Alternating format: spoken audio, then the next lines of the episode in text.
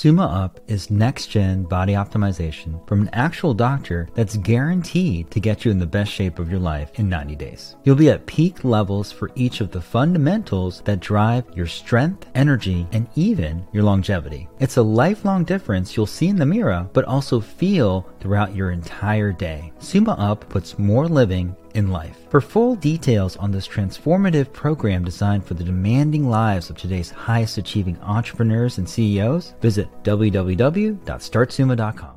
Individual has been suffering from these symptoms for at least three to four months. That definitely is worsened in the presence of electromagnetic fields and relieved by removal.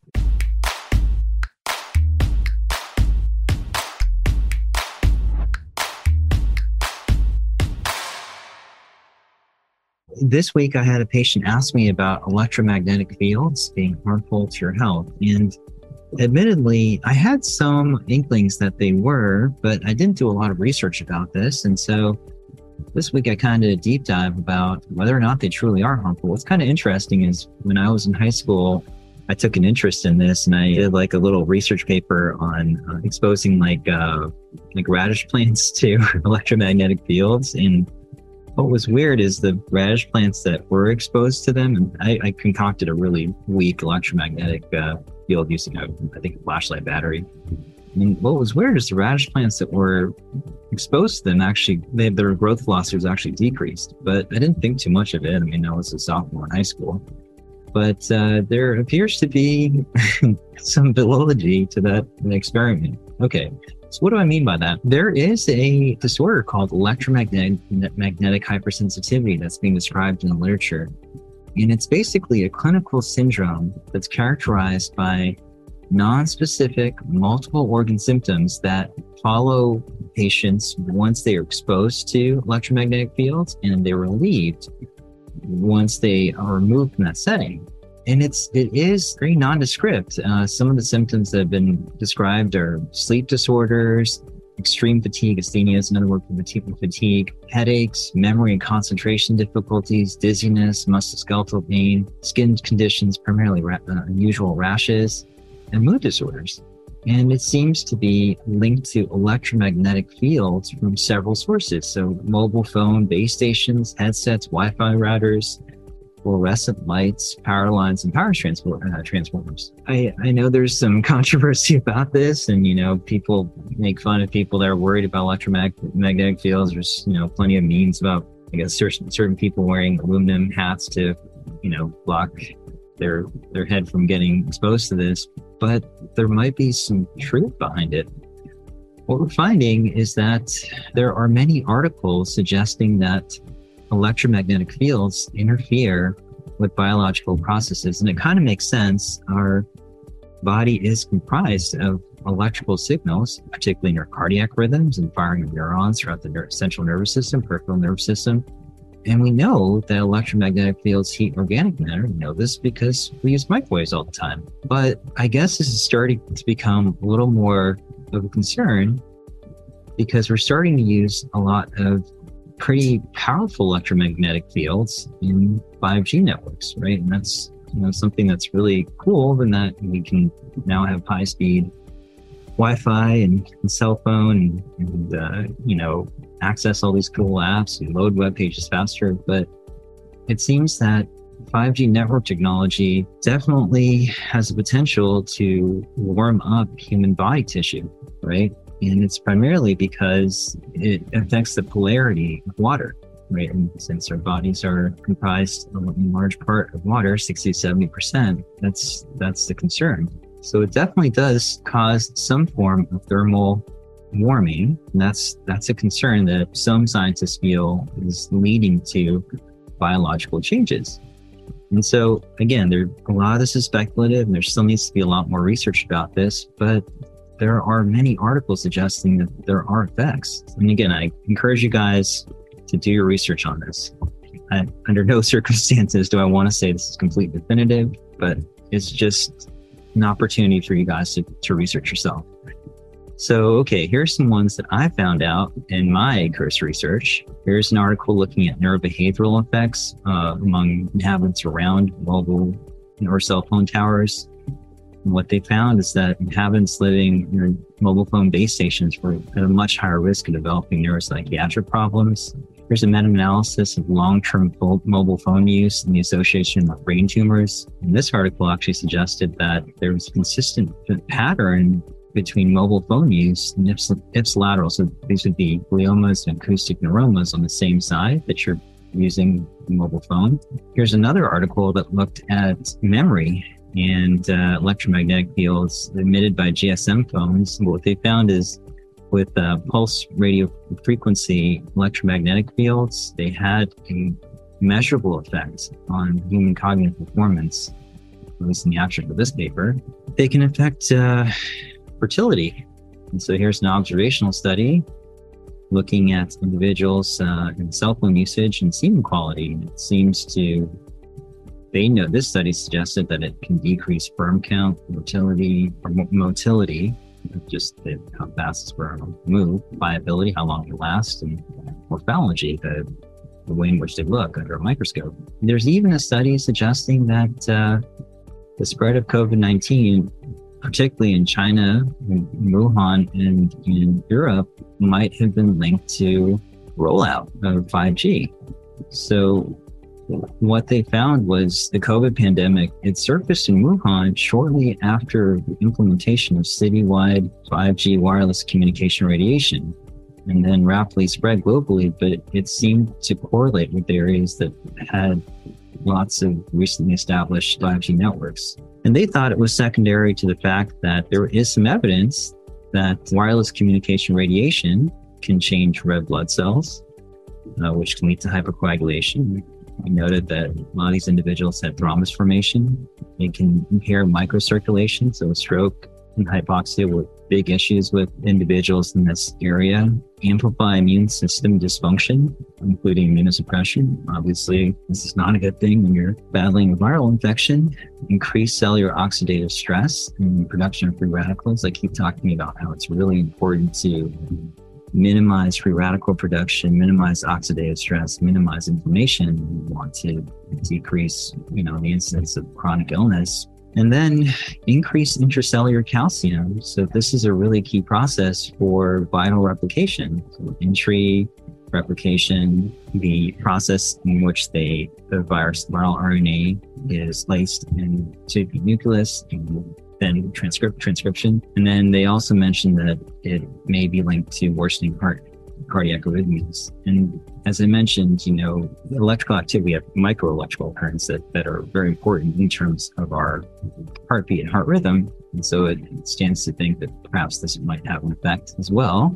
In any case, a lot of conventional physicians are actually starting to recognize this, this could be an issue. This particular syndrome, EHS, is recognized in the literature and a tentative definition for what it is is um, an individual has been suffering from these symptoms for at least three to four months that definitely is worsened in the presence of electromagnetic fields and relieved by removal, right? Again, it's kind of a little vague, non-specific, but it is something that people are people are noticing. So, uh, given the fact that there is probably some evidence suggesting that uh, staying within strong electromagnetic fields isn't a good thing, what are some things that perhaps you can do to, to limit your exposure? Well, electromagnetic fields emanate from anything with voltage, so lamps, home electrical wiring, extension cords, Obviously, if you're close to power lines, they can emit lots of electromagnetic radiation. You have tremendous amounts of electromagnetic fields and radiation from cell phone towers, so ideally not living close to one of those or staying close to one of those. Wireless routers, cordless phones do this as well. And then even metal homing. But the good thing though is it is strong, but it seems to dissipate pretty dramatically at a distance. You can kind of see here some common household appliances and the electromagnetic field strength on micro Teslas. And as you can see, as you move away from the source, the strength of the electromagnetic field dissipates dramatically. At one meter of distance from any of these, so about three feet away, you can see that the magnetic flux density is, is very, very small. What is considered a negligible amount of electric radiation? Well, anything below 3 milligauss, which is equivalent to 0.3 microtesla. And so, as you can see, at one meter of distance from any of these, including microwaves, magnetic flux density is, is very, very low. So, standing three feet away from most of these is probably not going to be, a, be an issue. If you guys are curious about this, there is an interesting device on Amazon that can actually determine electromagnetic field strength. And this is actually well reviewed, and it's called the Tri-Field Electric Field Radio Frequency uh, meter. Many individuals, including some of my colleagues in functional medicine, have suggested this to their patients who they feel are suffering from electromagnetic uh, sensitivity. So that would be something I definitely would consider. I'm probably going to purchase this as well. One of the reasons why it's so hard to make this diagnosis is it's really clinical. There's there's outside of symptoms that dissipate and get much worse in the presence of strong electromagnetic fields. There aren't any serum tests we can utilize. So you kind of have to really go by history. What are some things that you can do if you think that you might be suffering from this or would like to see if, if this could be an issue for you? Well, it really is just avoidance and protection, right? Whenever possible, try to reduce sources of electricity of electromagnetic radiation that are high. For example, dimmer switches seem to put out quite a bit of electromagnetic radiation versus just simple on-off switches. Trying to use traditional light bulbs versus versus compact fluorescent lights. This is something that I was unaware of. I'm planning to switch most of these light bulbs, at least in my bedroom, to just a traditional light bulbs. Replacing smart meters, the analog meters. I actually um, was a big fan of like uh, that that Nest thermostat in my uh, my house. I actually switched over over to an analog thermostat. Try not to allow the installation of smart meters. This may or may not be possible depending on the power company in your area, but those seem to emanate a lot of electromagnetic radiation. And there are protective products that can help shield you from electromagnetic uh, fields. At least get something for your cell phone, or particularly if you keep it in your pocket. There are things for your laptop as well that you can utilize. It's probably this idea of keeping your computer on your lap is probably not a good idea particularly since most of us are using Wi-Fi. And they're actually EMF hats, and they're not the tinfoil hats. They they just look like like normal hats, but they have a lining, and I'm not exactly sure about the specifics of the lining, but it can help reduce electromagnetic radiation. Try to remove things that emanate a lot of electromagnetic radiation on your body. So try not to keep it in your pocket or for women, of course, in your bra as much as possible. So, or at least put a protective sleeve on it. Turn off your Wi Fi. I have been using an Ethernet cable recently, uh, and it's primarily just because Wi Fi is not the um, most reliable sometimes. And so, it, just in terms of utilizing it for the office, it's worked a little bit better. But the other benefit is there's not a lot of electromagnetic fields with, uh, with Ethernet cables and then try to activate the airplane mode on your smartphone. Now, I do that a lot, primarily just because I get tired of the notifications I get from it um, while I'm working, but it also appears to be a sound decision if you want to reduce your exposure to electromagnetic radiation. Now, supplement wise, these are very general recommendations and they're just things that other functional medicine providers people involved in the field have you know suggested and it's really just these these are just things that are going to reduce oxidative damage uh, improve your immune system things really to counter the effect of what we think electromagnetic fields has on your body and so magnesium glycinate, for sure, it seems to, this is something that seems to improve immune systems. I think it's due to the fact that it helps improve nerve conduction. Uh, vitamin D3, primarily because of its effects on immunoregulation. And fish oil, as well as antioxidants. And these, again, are primarily due to the fact that they reduce oxidative damage and reduce inflammation in general. And then there's also the idea of grounding. Now, again, as I mentioned, I, I liked physics in uh, college, but I certainly was not adept at it, unlike some of my my friends who were way better at math and, and engineering. But the idea with this is when you're grounding, you are essentially exposing yourself to Schumann resonance frequencies, which is the frequency of the Earth's electromagnetic field. And it's almost like you are exposing yourself to an electromagnetic field that is more natural, that most of the Earth's organisms have been exposed to, and it's used to counter electromagnetic radiation from cell phone towers, cell phones, electrical towers.